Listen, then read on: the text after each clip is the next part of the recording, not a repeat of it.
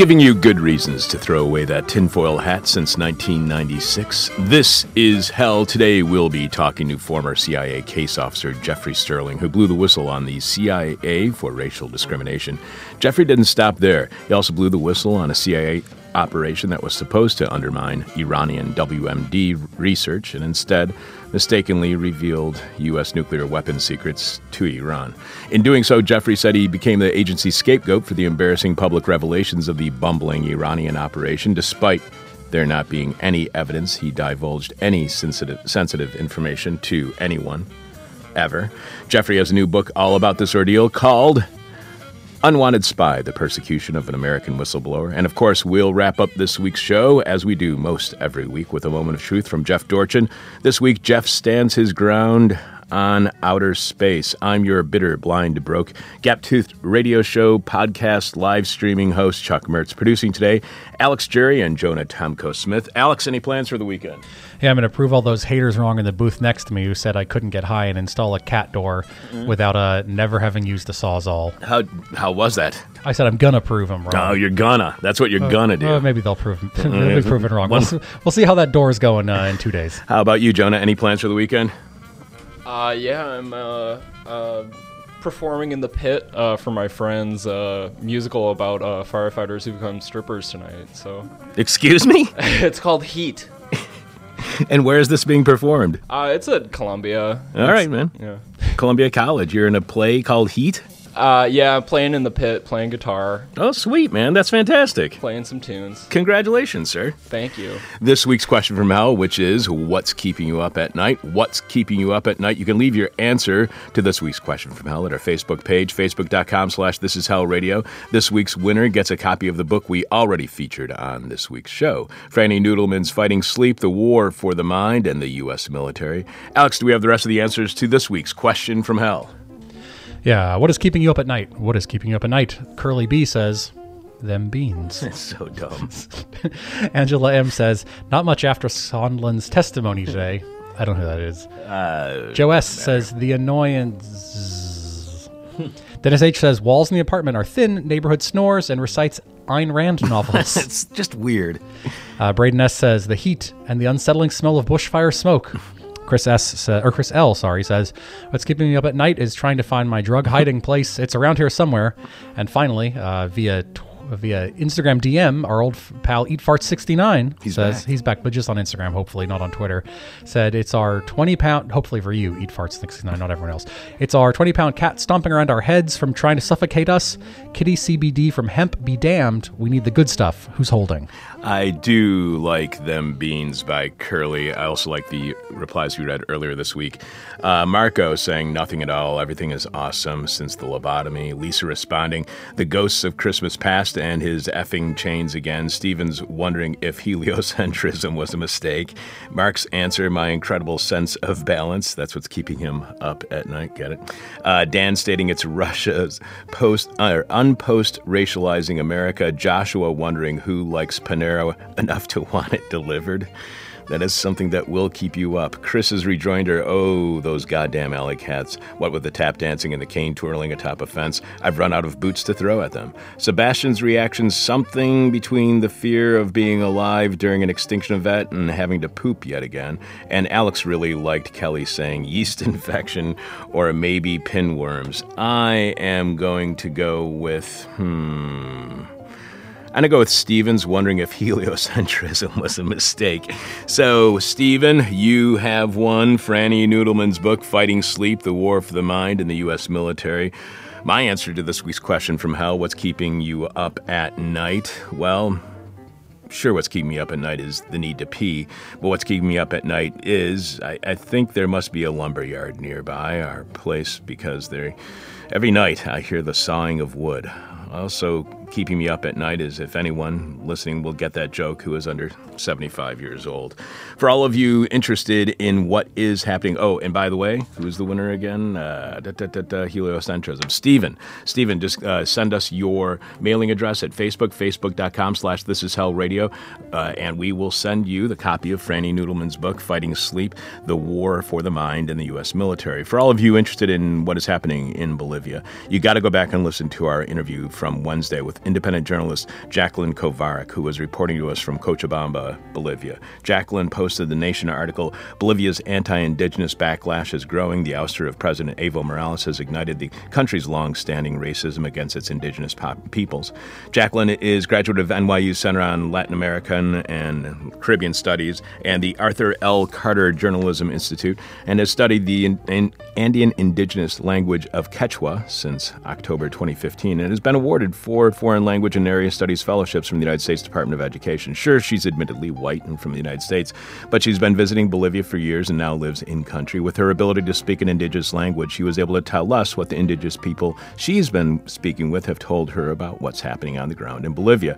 Her responses, her perspective was enlightening, not towing some political narrative line, but focusing on what's important to the people who are now being attacked and killed by the forces who took power in Bolivia. In other words, stuff more important than whether what happened in Bolivia was a coup or not. Sure, that's important, but what's really important right now is indigenous people are dying at the hands of the police and military. So if you haven't heard that interview yet after today's show, go to our website, thisishell.com, and listen. It will give you some new insight and will definitely help you inform your perspective on what's happening, what is really happening in Bolivia. And then yesterday on our Patreon podcast, you can still you can become a Patreon member at patreon.com slash this is hell. And you can listen to interviews that we did from 2003 to 2004 about the Bolivian gas wars with Jim Shultz from the Democracy Center. And that will give you some background on how Evo became elected president of Bolivia the kind of stuff that starts fights at the dinner table. This is hell. And if you want to get into it with that relative who is in deep denial about climate change, who believes we live in some fictional post racial America, who acts like a misogynist white supremacist but would never admit to being one, then get them the This Is Hell Guide to the 21st Century flash drive, which is loaded with 25 interviews we've conducted during the 2000s. That is a fantastic way to get others introduced to This Is Hell. And for those who are already listeners of our show, a great review on how we've reported on this millennia, millennium, millennium, over the past 20 years. It's a great stocking stuffer, and I hated saying it's a great stocking stuffer because I'm not all that excited about the quickly approaching holidays. I have a love hate relationship with holidays. I love the holidays in theory, but in practice, not so much. Every year since I was a kid, I get all pumped up about the coming break from work, from school, the temporary vacation from reality, having time off to do absolutely nothing and maybe, just maybe, take advantage of one of the few moments during the year where we are all allowed to enjoy the quiescence that is so important to our mental well being, as described on our show earlier this week by Franny Nudelman when she talked about her book, Fighting Sleep. In theory, I have a deep fondness for the holidays. When I imagine what they are, I am filled with the feeling of warmth uh, and re- reinforces the affection I have for this time of year. The memories, which seem to erase all of the bad times I've had during the holidays holidays. Remind me of the few times I enjoyed my childhood and give me time to pause and reflect on those who I have shared the holidays with in the past who are no longer with us. In theory, I look forward to reconnecting with family, and not only direct family, but everyone in my indirect family, if you will, from great nieces and nephews to cousins in law and everyone in between. I love them all very much, and they have reciprocated in kind. When you are around that much love, you cannot help but feel damn good. And in this, within the smells of the holidays, the freshly cooked meals and baked goods that create an amazing air of happiness. It's, it's like no other time during the year for some reason. The companionship, the conversation, the cooking, everything about the holidays is absolutely fantastic in theory. In practice, the holidays never fulfill those wonderful expectations. While I may love a home filled with an aura of food being cooked, in reality, I never do any of the cooking. It's others working hard to put food on the table in front of me. Not that I don't want to cook, I'm just not that great at it, and others enjoy it so much, I don't want to ruin their fun. I end up feeling guilty for them working hard to put a meal in front of me. I feel like a sexist jamoke because I often find myself, not always, but often, in a room full of men watching sports while women do the majority of the cooking. That said, a brother in law does all the baking at one Christmas I attend every year, and a nephew cooks most everything at another Christmas. Still, I feel guilty because raised Catholic. This leads me to volunteer to do the task I hate most when it comes to food preparation washing dishes. I was a dishwasher at a restaurant and I hated that job. Now I have to do the dishes all the freaking time because nobody really is all that interested in me cooking. I get it, being legally blind and colorblind, stuff may get cooked a little bit improperly. I might mix one spice up for another without noticing it. I get it, but I'd rather be eating food, you know, bad food I made than washing everyone's disgusting scraps off their plates while trying to digest a wonderful once a year meal. In practice, Thanksgiving is an offense to Native Americans, and I can't get that out of my head because of this here radio show, live stream, podcast, whatever this thing is now.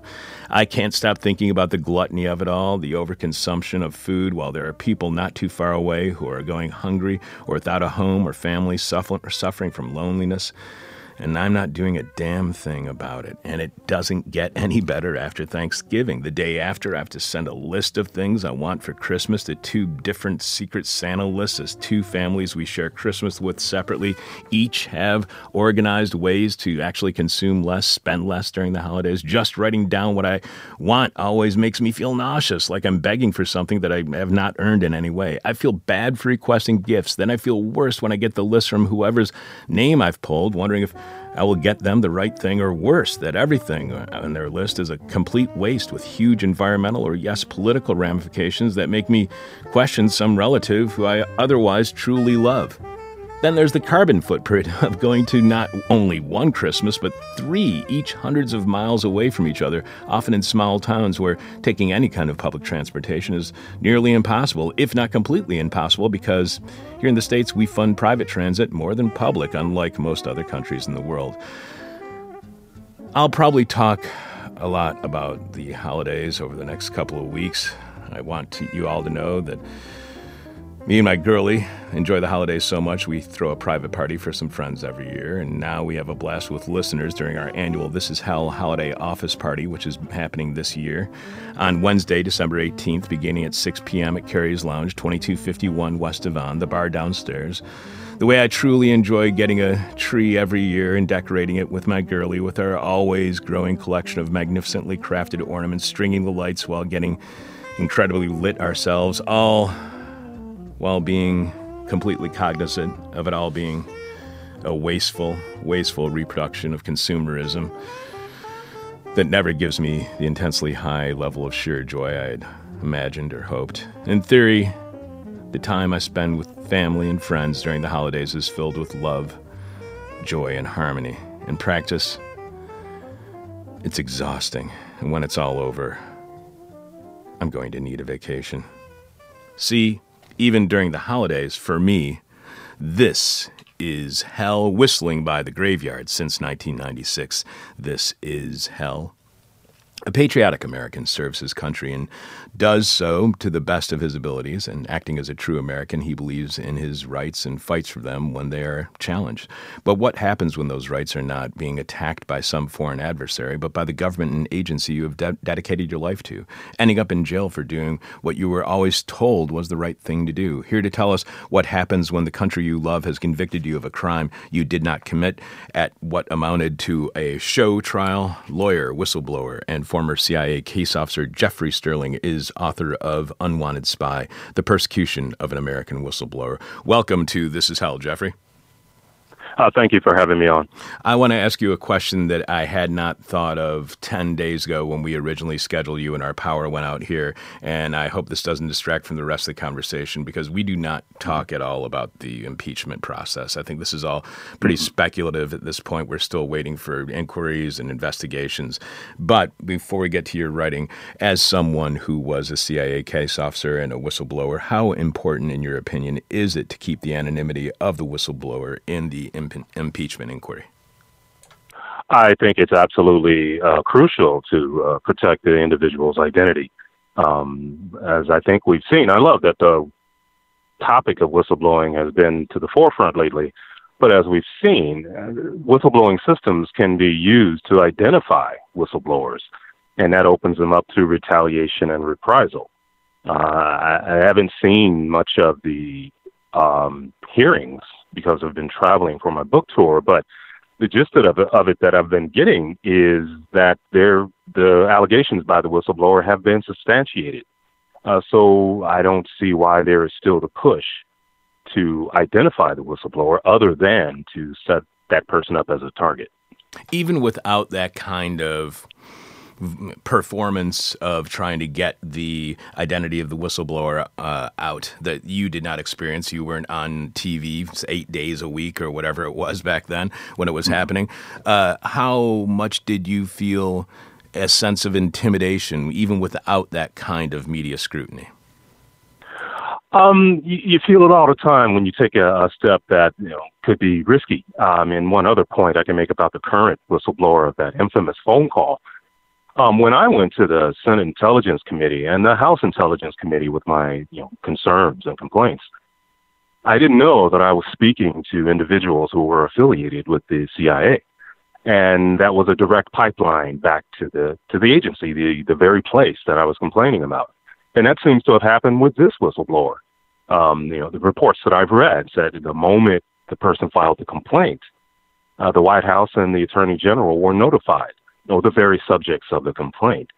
So you know, this calls into question a, a lot of the process of protection for whistleblowers and a lot of the things that has happened with this one. The bad side of whistleblowing also happened to me.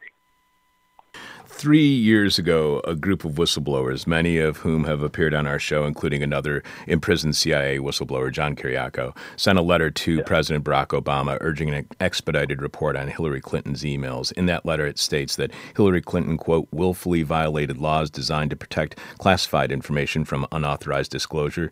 Secretary Clinton's case invites comparison with what happened to former CIA case officer Jeffrey Sterling, that's you, now serving a three and a, at the time, serving a three and a half year prison term for allegedly leaking information to New York Times journalist James Risen. Sterling first came to the media's attention when in 2003 he blew the whistle on a botched CIA operation called Operation Merlin, telling the Senate Intelligence Committee staff that the operation had ended up revealing nuclear secrets to Iran. When in 2006, Risen published a book that discussed the amateurish cowboy operation, the Department of Justice focused on Sterling as the suspected source. No evidence was ever produced in court demonstrating that any classified information information ever passed between the two men, but Sterling, an African American, was nevertheless convicted by an all white jury in Virginia based on suspicion and the presumption that it had to be him. The contrast between the copious evidence, some of it self admitted, of Secretary Clinton's demonstrable infractions on the one hand and the very sketchy circumstantial evidence used to convict and imprison Jeffrey Sterling on the other, lend weight to the suspicion that there is one law for the rich and powerful in the United States and another for the rest of us. Do you think it was appropriate to compare your case to Hillary Clinton's emails? Uh, in a lot of ways, yes. Um, it seemed that that uh, the criminal justice system that pursued and persecuted me for a decade and a half um, was a, wasn't the same system looking into any other uh, potential allegations or even those with proof. And it was really hard for me sitting in prison and seeing that go, wow, what system is being played out in front of me? That's not the same one that put me in this place.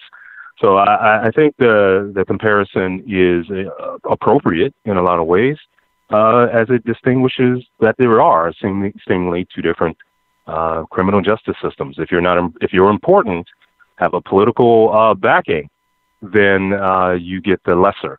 Uh, but if you're you know average Joe Blow American, um, you know, that you get the hammer. And in your book, Unwanted Spy, you write the sentence handed down by Judge Leonie Brinkema called for me to serve 42 months in prison. It was a longer sentence than the one imposed on in other cases, such as that of John Kiriakou, who in 2012 had become the first former CIA officer convicted of giving classified information to a reporter. Perhaps even more egregious, just a month before my sentencing, General David Petraeus, a former CIA director, who'd confessed to giving classified documents to his biographer, Paula Broadwell, who was also his longtime mistress, had been permitted to enter a plea bargain with federal prosecutors that would require not a single day in prison. Does your guilt, while the investigation of Hillary's email was not pursued or the plea bargain Petraeus was offered, reveal to you the different justice systems for the rich and powerful of, com- you know, compared to those who are not as well off or power, or does it reveal more so an even more uneven distribution of justice based on race. Do you see in this more something based on class and power or something based on race, or are those two things intertwined? I think those two, uh, two things are definitely uh, intertwined. Um, I mean, I certainly didn't have the same uh, skin tone as uh, Hillary Clinton or Petraeus. Uh, and with my case, in my instance, I mean, again, absolutely no evidence. I mean, uh, admitted evidence by Petraeus. He lied to the FBI. You know, the situations with Hillary, Hillary Clinton. There was ample evidence, but the, no no pursuing uh, with the same vigor and energy uh, as going after me because it was easy to go after me. I mean, I was the only person investigated in my case, and I didn't look like any of my accusers. When you saw that all white jury, did you already have a suspicion that these things this was not going to go well? Um, I did, I did, but of course, I going going to law school, um, learning about the law. I still had hope that uh, the letter of the law would be followed. Uh, but with that jury, and of course, many of them had affili- uh, affiliations, either previous experience with or uh, close family members who had security clearances. So the deck was definitely stacked against me, but I remained hopeful uh, throughout.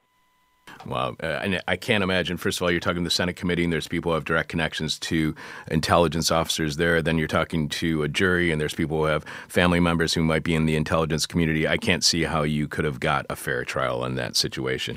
You write as an undercover officer for the Central Intelligence Agency, I'd been involved in Operation Merlin, covert scheme to derail the Iranian effort to build a nuclear bomb by providing their scientists with fake, flawed blueprints for warheads channeled through a Russian scientist. Operation Merlin had ultimately backfired when the Iranian experts detected the fraud, as revealed in the book State of War by, again, reporter James Risen. From the beginning, what did you think about the operation? Did you think it was a good idea and could, in fact, derail Iran's nuclear research, or did you or others who you were working with all have their doubts?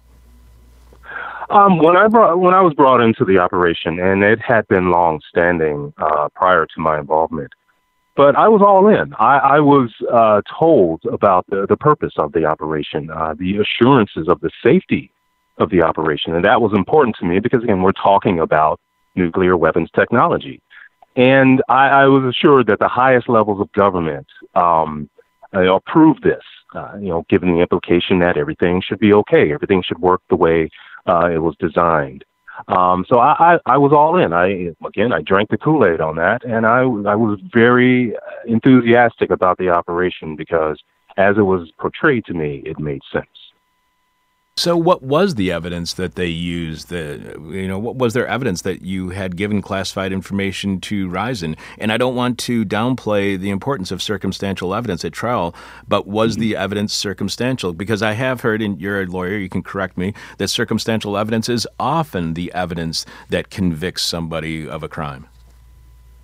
Uh, circumstantial evidence can be very uh, indicative of a crime. However, in my case um, there was just absolutely nothing of who, you know, where, when, or how I supposedly uh, gave this information, uh, unauthorized disclosure of classified information.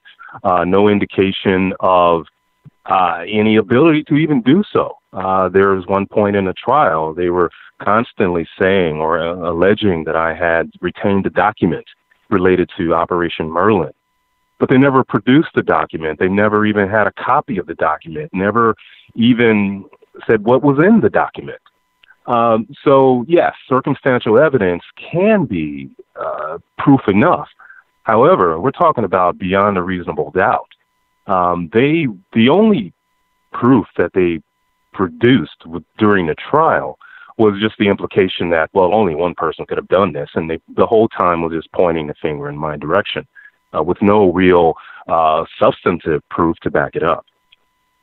You write that the truth is that I did not leak any classified information related to CIA operations to James Risen or anyone else, but I am a whistleblower. I'd blown the whistle by suing the CIA for discriminating against me when I was an employee there. How did the CIA racially discriminate against you? Um, when I joined the agency, I again was all in. I was told that I was going to be treated equally. As I tried to move up in my career, I was not receiving the same opportunities, the same tools to do the job as everyone else. And when I asked, uh, the agency being what it is, had no problem in looking me in the eye, my supervisors looking me in the eye and telling me that I kind of stuck out as a big black guy speaking Farsi uh, which made no sense to me. I had proven myself through years of service, my ability to do things other officers were not able to. I learned Farsi at the agency. So, I mean, my response was, when did you realize I was black and why does that even make a difference? But the answer to that was just deal with it. I'm sorry, I was laughing when you said that. Why didn't when did you realize I was black? I think that's probably on the application, and you can probably deduce that from the first interview. You write that I'd also Absolutely. attempted to blow the whistle about the dangers of Operation Merlin, not by leaking, but by submitting my warnings to staff members of the Senate Intelligence Committee. Sadly, those warnings were ignored. I'd been forced to accept some disheartening truths that neither blatant discrimination nor a dangerous operation related to weapons of mass destruction were matters of real concern to the powers that be at the agency or among the members of Congress charged with the oversight of intelligence matters. So, what do you think are their real concerns? Um, the real concerns is uh, avoiding embarrassment, uh, avoiding uh, any indications of uh, incompetence. Um, and that's why the, the, the, system that I was allowed to use to blow the whistle was mainly done to, is mainly structured to identify um, whistleblowers uh, for reprisal and retaliation. Um, so, but with the intelligence community, particularly the CIA, um, it was a matter of saving face, and the result of that was my uh, prosecution and uh, through a show trial. So, what impact do you think that has on intelligence gathering, on your what would seemingly be your mission and goal, intelligence gathering and the national security of the United States? What does that fear of embarrassment, fear of humiliation, how does that have any impact on intelligence gathering and uh, our national security? I I think you know hindsight, based on my experience with the with the agency, I, I think the fear of embarrassment is such that there will be more of a, and there probably has been more of a push. Again, it's been a while since I've been in the intelligence community, but more of a push to put more effort into uh, defense, uh, defending itself from detractors or um, those who are critical of the agency. I mean, they're able to hide behind a wildly uh, out of bounds uh, classification system or any claims of national security. Uh, and, and of course, we got politicians putting forth the, the efforts that, you know, any question of anything related to our national security means you're unpatriotic. Um, so, and, and I think that takes away from the real uh, mission of the CIA, which is intelligence gathering for the for our policymakers, and to do so in a non-political way. And I think it becomes political uh, it has become political, and therefore, I, I, think the intelligence gathering becomes tainted. When you say political, you mean partisan political uh, politics, correct? Partisan political, uh, absolutely. I mean, normally, um, or a lot of times, uh, administrations, particularly presidents, will just step out of the way uh, of the CIA. Um, and let them do their thing. Um, and then you don't have the proper oversight. I mean, when was the last time any politician ran on the the campaign that you know they're going to clean up the CIA. I mean, it's been decades, if ever, and I, I think the CIA just has a self protectionist nature about it that skews uh, what its mission should be. You write, even before the trial had begun, I'd known that my prospects weren't good. The world had witnessed the cases of Edward Snowden, Chelsea Manning, John Kiriakou, and a series of other whistleblowers whose prosecution, some said persecution, had been pursued by President Barack Obama with an eagerness that almost suggested a personal vendetta. To you, what explained Obama's aggressive policy toward whistleblowers? Do you think this was about Obama? Do you think this is a trajectory that the executive branch was going in, that governance was going in, oversight was going in of uh, whistleblowers? Or was this just something about the Obama administration? I think it was something about the Obama administration. I think there was a unsort of publicized level of, of appeasement that uh, Obama brought in, uh, especially to the establishment, um, and appeasing you know, the Department of Justice and the intelligence community uh, with regard to being uh, vindictive, if not, if anything, having a vendetta with regard to uh, whistleblowers, uh, and of course, as the government government would say, leakers.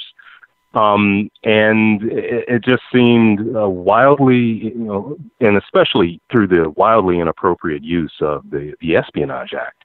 Um, it, it just made no sense other than the, I guess maybe with that administration, a personal feeling of, you know, giving back when nothing was asked for, sort of thing. You write that uh, in refusing to plead guilty and instead insisting on my right to go to trial, I knew I was facing an uphill battle, but I could not and would not confess to something I did not do. Now, you were sentenced for three and a half years. Didn't you do two years, eight months, or something along those lines? Yeah, a little more than two and a half years. Okay, so in retrospect, do you wish you had taken a plea bargain? Um, I certainly had the time to think about that uh, while sitting in prison, but uh, at no point would that have ever been a consideration. And I, as I look back, uh, hindsight being what it is, I never, I would not have changed anything or any position that I've had. Uh, it was tough to to maintain that while I was in prison, but uh, to me, I had to be able to always, you know, be able to like who I saw in the mirror. And if had I taken, you know, a plea or admitted to something that I did not do, um, it would have been difficult just to live with myself uh, General Petraeus. He took a plea bargain. Uh, what was it about his? Would have you liked to have had the exact same kind of plea bargain that he was offered? Um, well, one, no, because I never would have pled uh, in that sense. But how he was treated was certainly, um, again, that comparison of the system that persecuted me and the system that just gave him a slap on the wrist in the face of tremendous evidence um, I, I just would have wished an even-handed use of our criminal justice system across the board.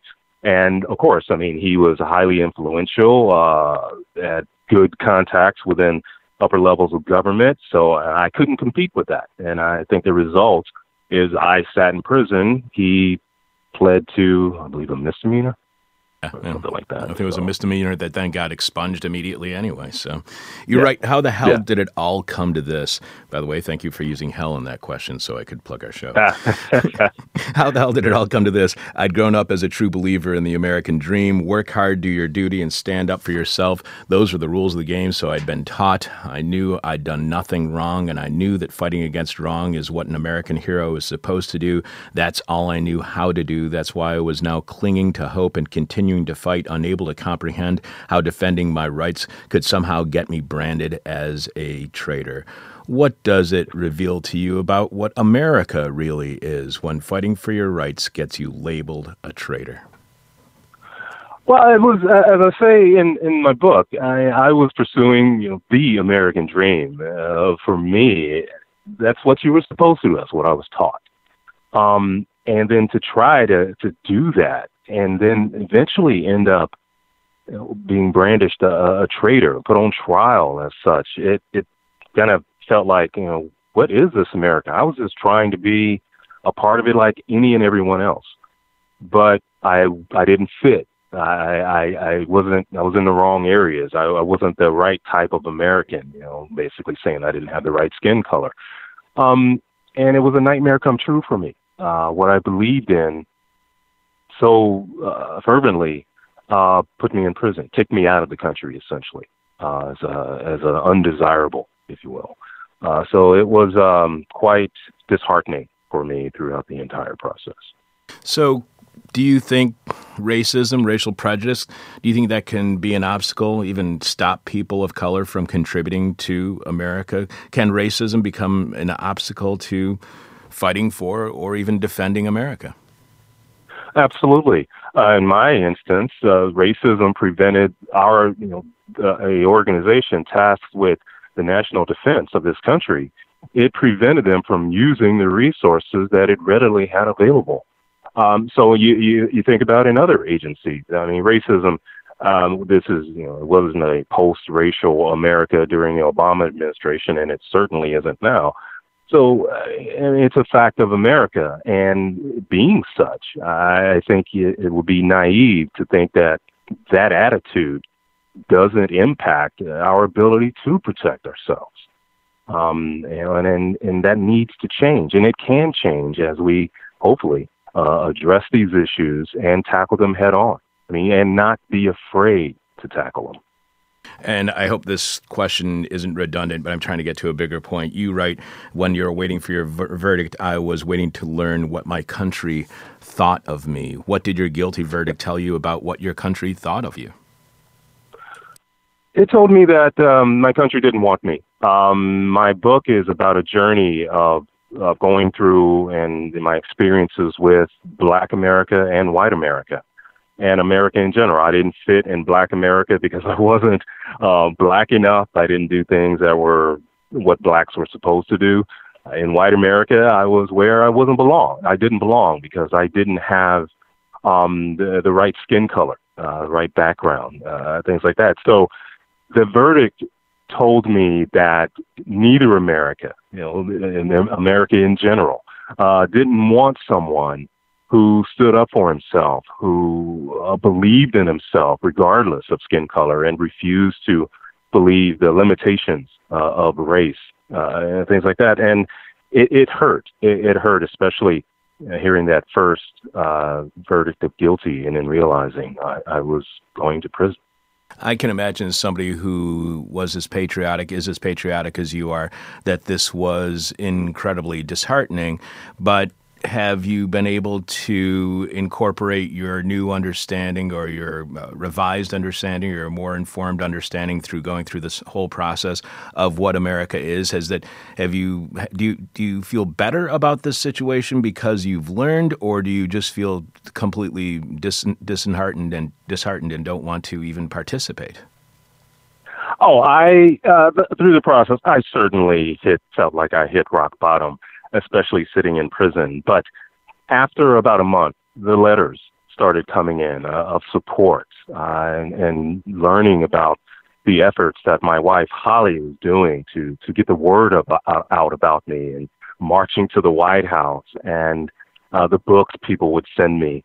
That revealed to me that you know that America that I believed in was still out there and maybe I'm sitting in this prison from one aspect of America, but it just in, reinforced me my beliefs and that that there is a there's my American dream is still out there, and I and I'm going to still pursue it, even though sitting in the desolation of prison, that that support uplifted me and made me realize that even though I had been sort of betrayed by my country. It wasn't my country that did so. You know, the country I believe in was still out there, and and they made themselves known to me while I was sitting in prison, and that that has left me just as hopeful as I was uh, growing up as, as a child. That you know, I believe in this country, and I wanted to serve my country, and I'm gonna everything's gonna be good.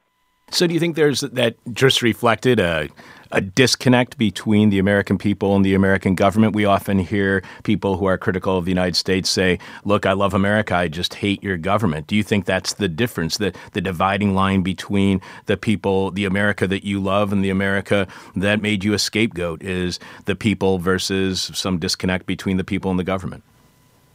Yeah, I, I think there can be a, a disconnect, and I certainly think, through my experience, there was certain uh, certainly a disconnect uh, between you know the the people and and our government. Uh, and I can speak with regard to my time in the CIA. It gets to the point where you wonder who is the CIA working for? Is it working for itself, or is it working for the people it was created to protect?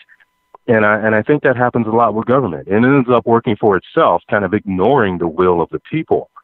and uh, and that just in, reinforces that disconnect. And I think that's something that certainly through voting and other aspects, but we need to change. Uh, I mean, the government should be working for the people, not you know for its own interests. You call the sh- uh, the trial that you had a show trial, which is a reference to authoritarian government trials that are staged for the edification of the government to justify the punishment of state enemies.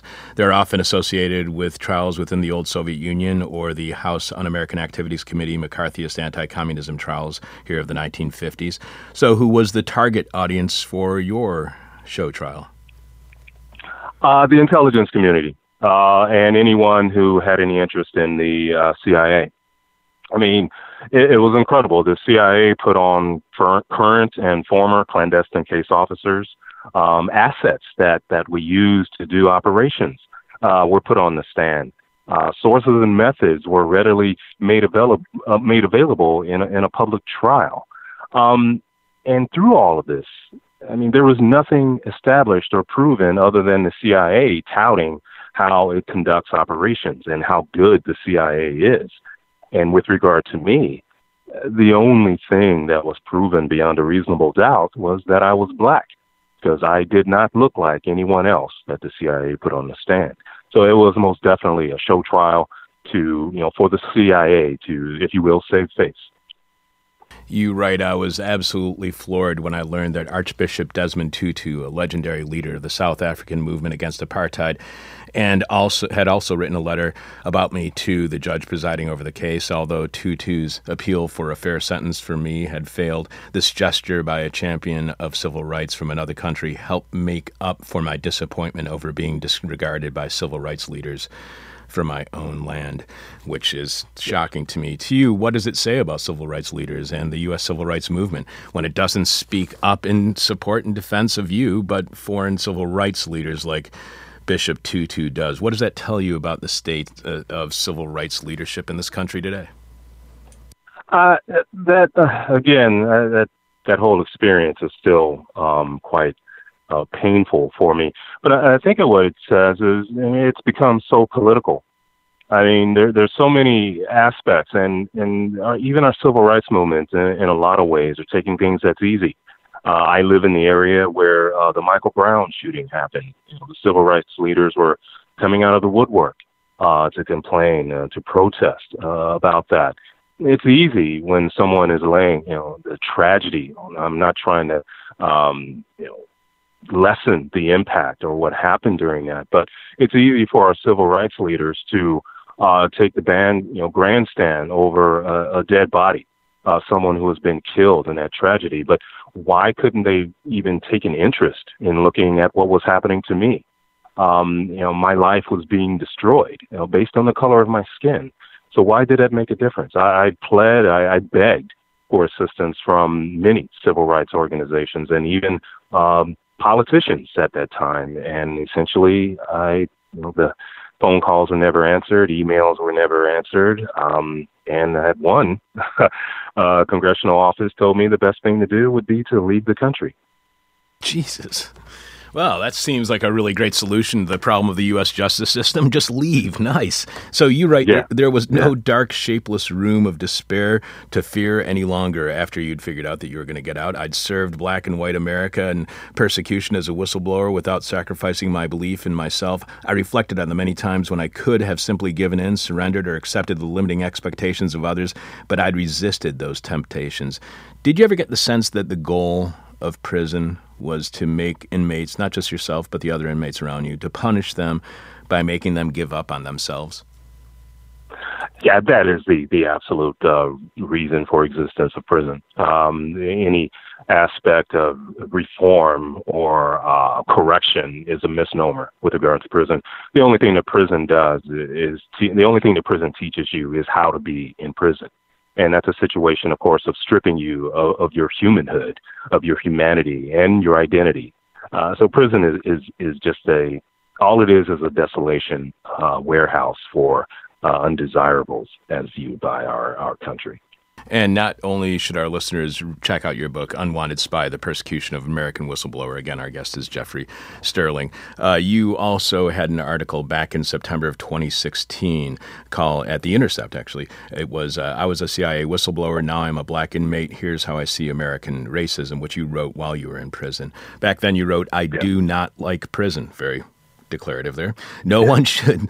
Uh, no one should. It is a strenuous, unceasing effort to cope with the ordeal of being incarcerated at a federal prison. I find myself identifying with the title character for, from Shakespeare's Richard II when he laments his own effort to adjust to confinement by wondering, "I've been studying how I may compare this prison where I live unto the world." You are a lawyer. How has prison changed the way you view criminal justice and incarceration? Uh, being in prison and going through this with the criminal justice system, first off, with, with the justice system in, in, general, um, reform is absolutely necessary and needed. Um, the the un, unequal uh, treatment of individuals uh, based on skin color, or uh, especially in my case, with that, and the the aspect of uh, throwing in national security, how that just um, creates a whole system of the government being able to have its way. Uh, and and uh, prison reform, uh, that is absolutely crucial. Uh, prisons are uh, the way they're run, it's just absolutely pointless. Uh, talk about recidivism. The system of prisons you know, encourages recidivism. Um, I mean, and just the treatment of individuals. I mean, me, in my case, I, had a severe uh, medical uh, issues uh, while I was in prison. And it took the efforts of thousands of people calling the prisons and even uh, a U.S. senator reaching out to the prison about getting me, you know, through the efforts of my wife, getting me assistance. I mean, why should it be? Why should those steps be necessary to get medical care while you're in prison? So, uh, I, and if I can be an advocate for prison reform, I am definitely going to do that because it's and these are the things that you know I think a typical American just they don't see and maybe they don't want to see, but the impact of all of it hits all of us. So we have to address these uncomfortable topics at some point. I want to get to that all of us point uh, before we let you go. Uh, you were talking about this. Now we've talked about this with uh, prison reform. Critics and analysts who have been on our show about within prison the purposeful sorting by skin color. Uh, how much do you think that exacerbates racism outside of prison walls? Um, as I said in that article, it, it was hard for me to figure out was prison a mirror of the uh, was I, as I was looking at TV and seeing the racial issues in the news every day I mean, what was a reflection of what? Was prison a reflection of the, the outside world or was it the other way around?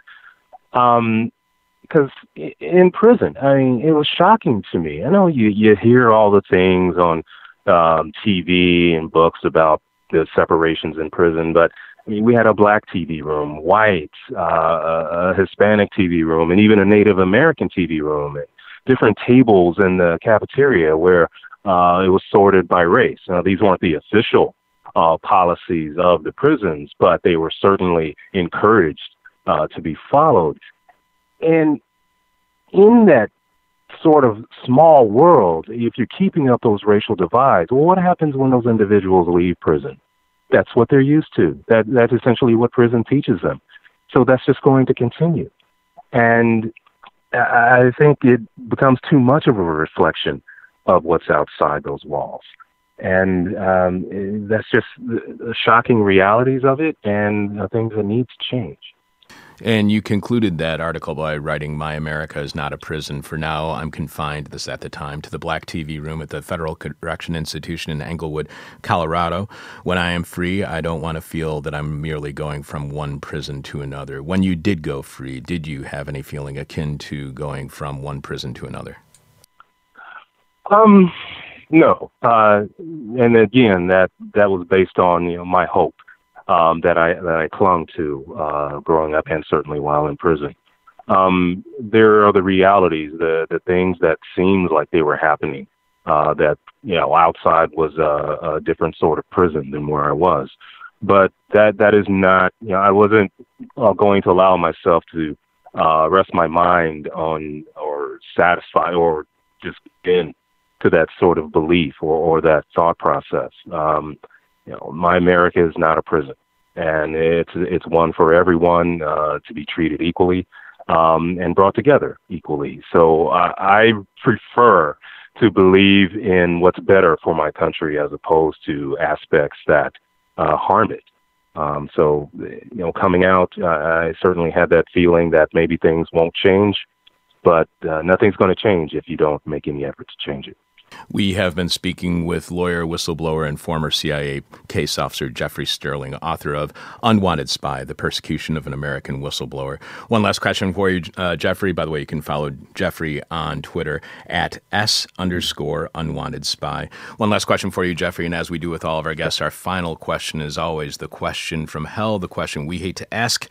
You might hate to answer, or our audience is going to hate your response. The CIA has interfered in the, I know this is always the funnest part, Jeffrey. Uh, the CIA yeah, okay. has uh, interfered in the electoral process in dozens of countries historically.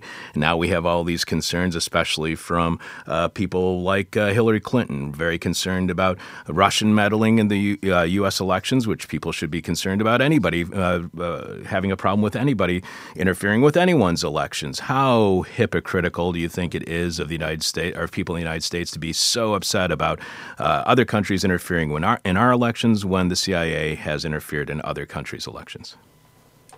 Oh, from being with the CIA, I think it's an it, the hypocrisy is incredible. Um, yes, I mean it, it is and should be a concern about you know any country should be concerned about meddling uh, in their elections.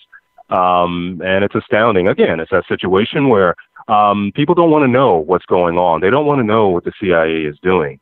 But the same sort of situation hits home here. We're all up in arms.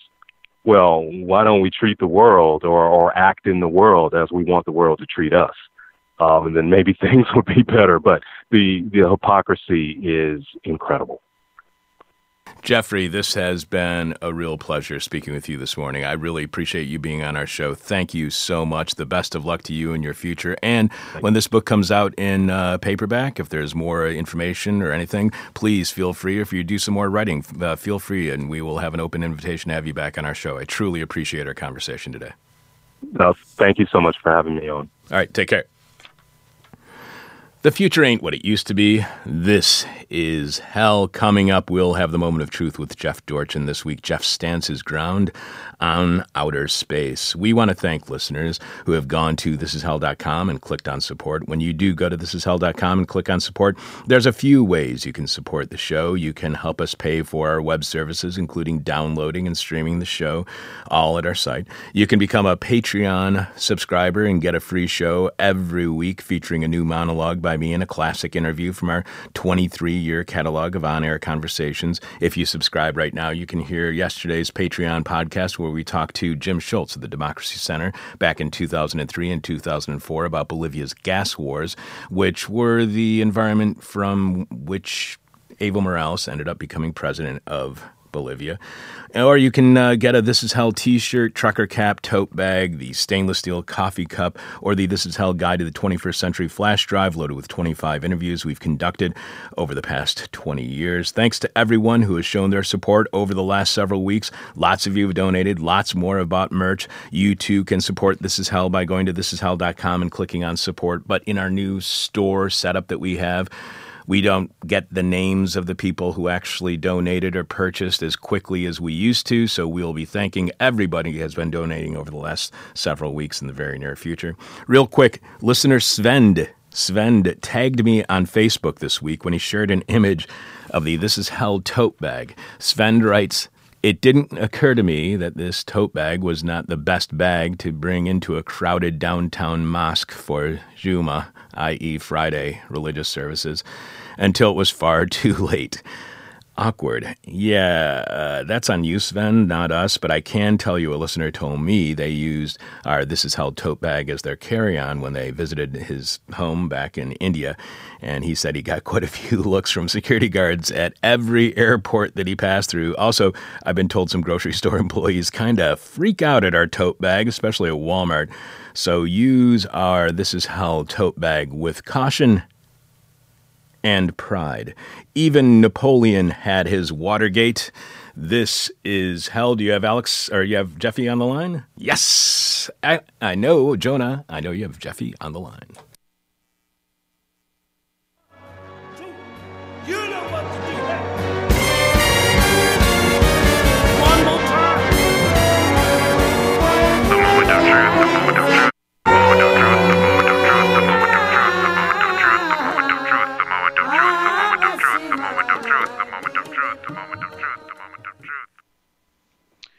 In the shadow of the future. Welcome to the moment of truth, the thirst that is the drink. On Twitter last Saturday morning, an account in Australia, self described as international politics analyst for Modern Bride magazine, with the handle at Fuddlemark, posed a question paraphrasing a Billy Bragg lyric from his song A New England. Fuddlemark asked, apropos of seemingly nothing but the philosophical climate of the times, is it wrong to wish on space hardware? In the song, Billy Bragg avers that it is wrong. He regrets making a wish on a couple of satellites, mistaking them for stars. This may have something to do with what is currently being called a satellite constellation, which Elon Musk is putting together to cash in on selling internet service covering the entire planet. Unlike an actual celestial constellation, the stars of which are normally very far apart, light years from each other, the artificial satellites in a satellite constellation can sometimes move in a long train, like a line of kick dancers, like the Rockettes, and eventually they will inhabit one of two or three orbital shells together, like we imagine electrons around the nucleus of an atom. Nothing like a constellation, really. More like particles from a sneeze. It's like Musk has a cold called SpaceX, and when he sneezes, it's called Starlink, the satellite sneeze. Constellations are just patterns we see from the Earth. The stars making those shapes for us aren't really in any such spatial relationship in a dome of the night sky. A lot of them aren't even stars, they're entire galaxies.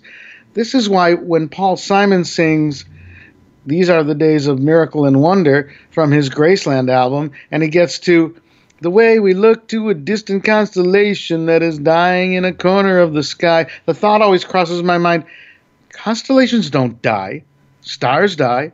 One star in a constellation might die, it might even go supernova, but that won't affect the rest of the constellation. Dumbbell.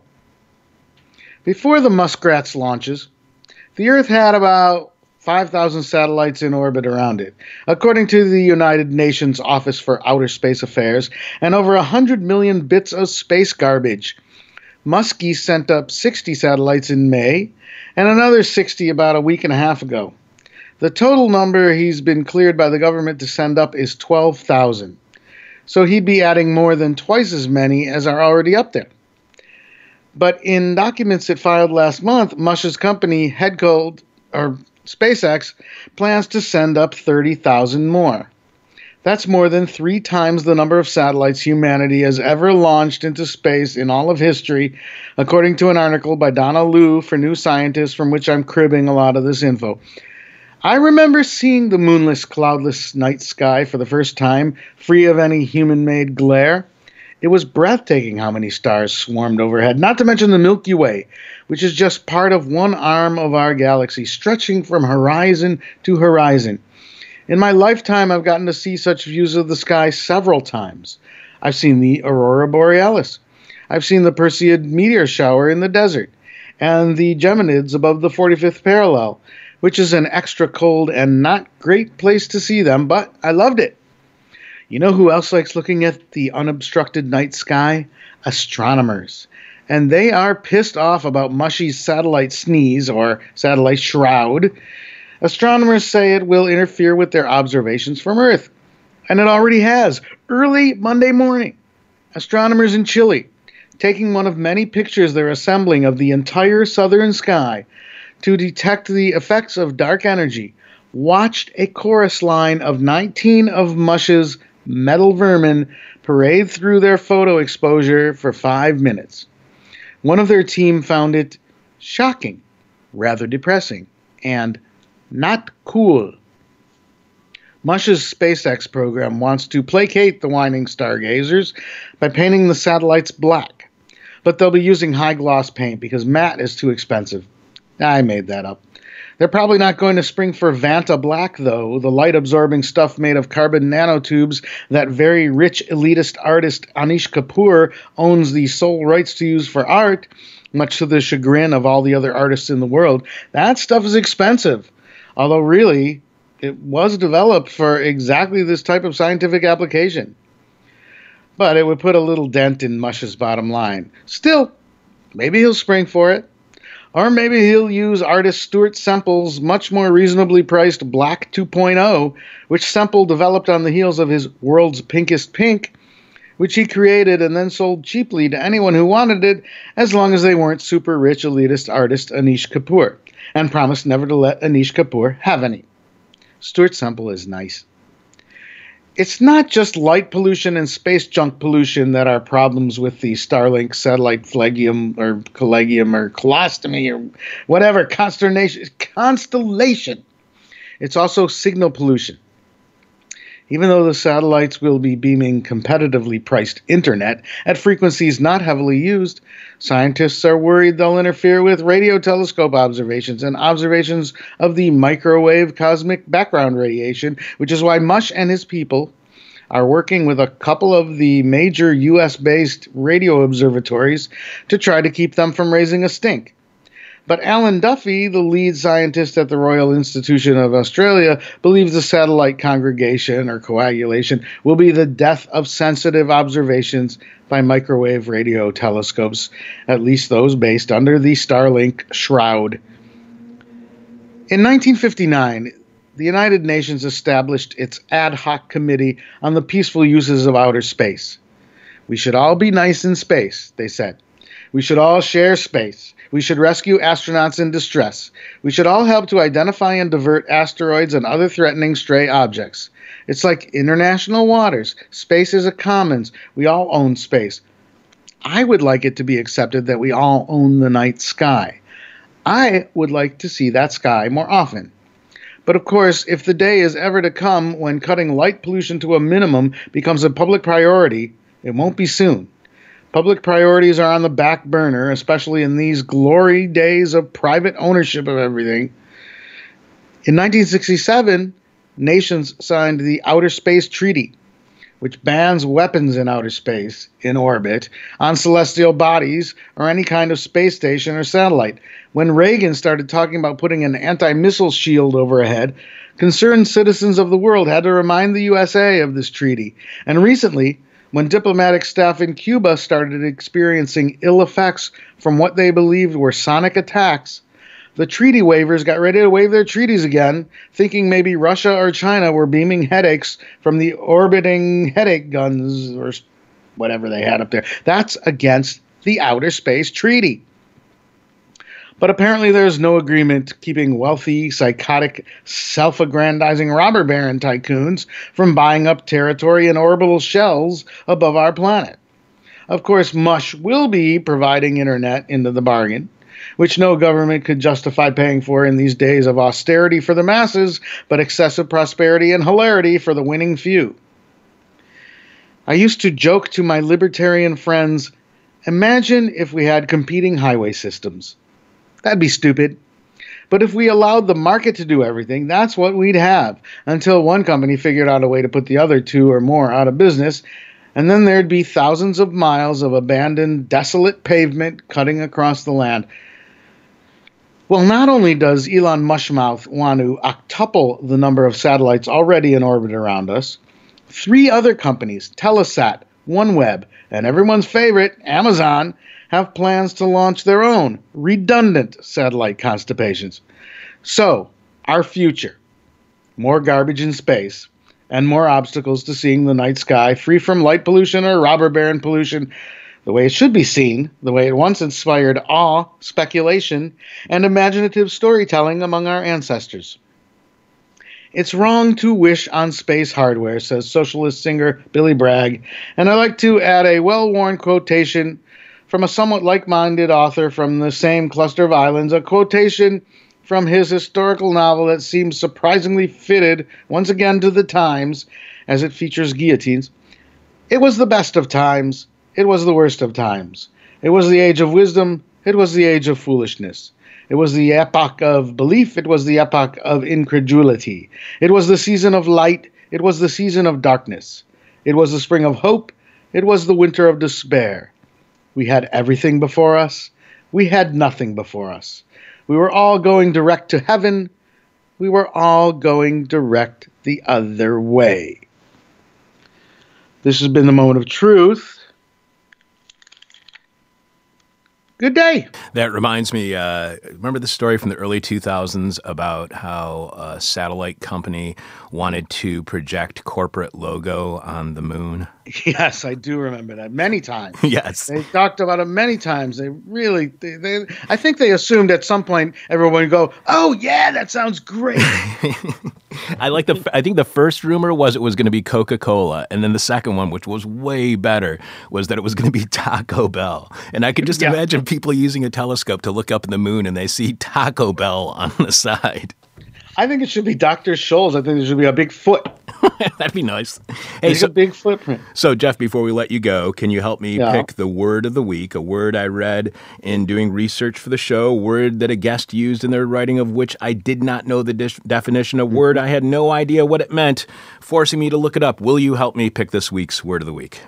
I will do that. However, I must say that I've worn my This Is Hell t shirt and carried my tote bag at the same time, lots of places, and never got a glance. Hmm, but have you Even got- among Koreans in Koreatown who are heavily Christian. and what about when you went into a mosque?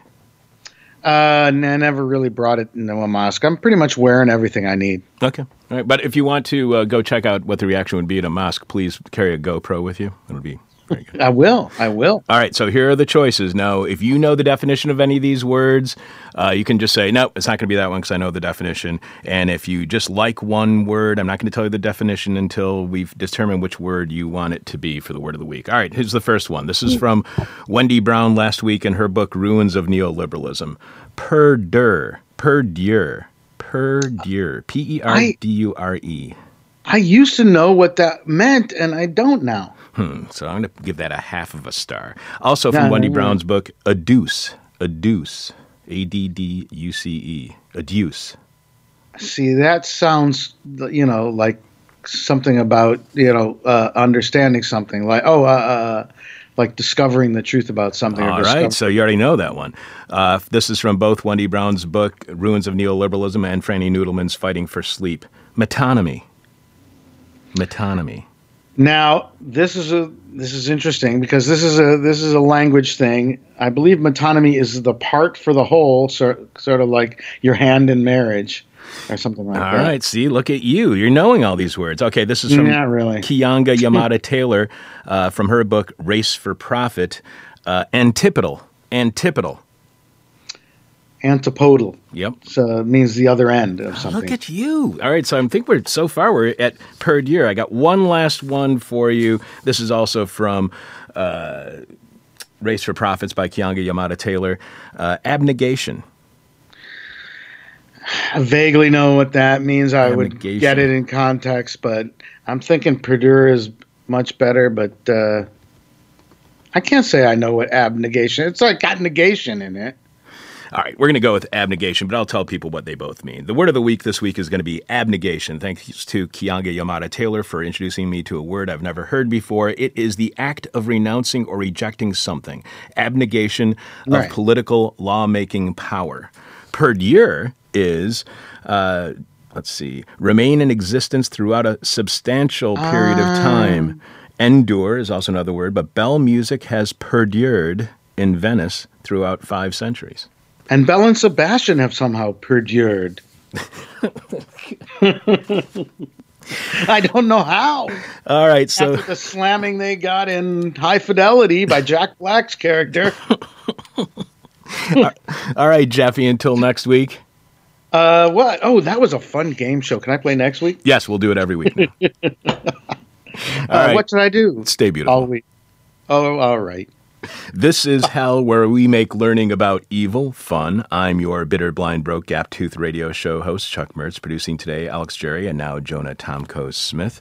A few hours after our Wednesday show, This is Hell office hours happen, and this week's are probably, you know, next week's, I should say, uh, on the day before Thanksgiving, are going to be the most festive we've had in a very long time because it is one of the busiest bar nights of the year, Thanksgiving Eve, Wednesday, beginning at 6 p.m. at Cary's Lounge, 2251 West Devon. I want to thank the many people who showed up this week, including Dave, Anna, Leo, Alex, uh, Shankar, another Dave, Lisa, Johnny, Shankar, Pete, some guy in a suit and a tie who I asked what his name was but he was on some rant with Pete and Shankar. Also, thanks to Jordan, Elliot, Shelley, Sean, and there was quite a few others that I, but I didn't eat any dinner, and let's just say I was intoxicated. Drop by and we'll give you free show related books, advertising stickers, and if you're interested, we now have all our merchandise t shirts, tote bags, trucker caps, stainless steel coffee mugs available at our studio space above Cary's, where I'm speaking to you from at this moment. And all our merchandise is $5 less for people who are our subscribers on Patreon at patreon.com slash this is hell. So if you want to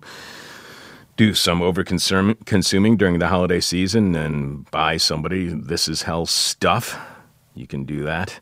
News that scares the news. This is hell. Join us back here next Monday, Tuesday, and Wednesday at 10 a.m. Central Daylight Time, as we will be doing one hour shows each morning. Monday, we'll talk to Eli Meyerhoff about his book, Beyond Education Radical Studying for Another World. We're still waiting to confirm Tuesday's guest. We have an in- interview request out uh, with someone who has a new book on the history of Thanksgiving, and you know that's not going to be a pretty history. Then on Wednesday, we'll have the return of Alyssa Battistoni, who's one of the contributors to the collection, A Planet to Win Why We Need a Green New Deal. Sub- subscribe to This Is Hell on Patreon at patreon.com slash This Is Hell. And we'll be posting a new Patreon podcast exclusively for subscribers, streaming live on Friday of next week at 10 a.m. Chicago time, and then pod- podcast permanently at our Patreon page shortly after.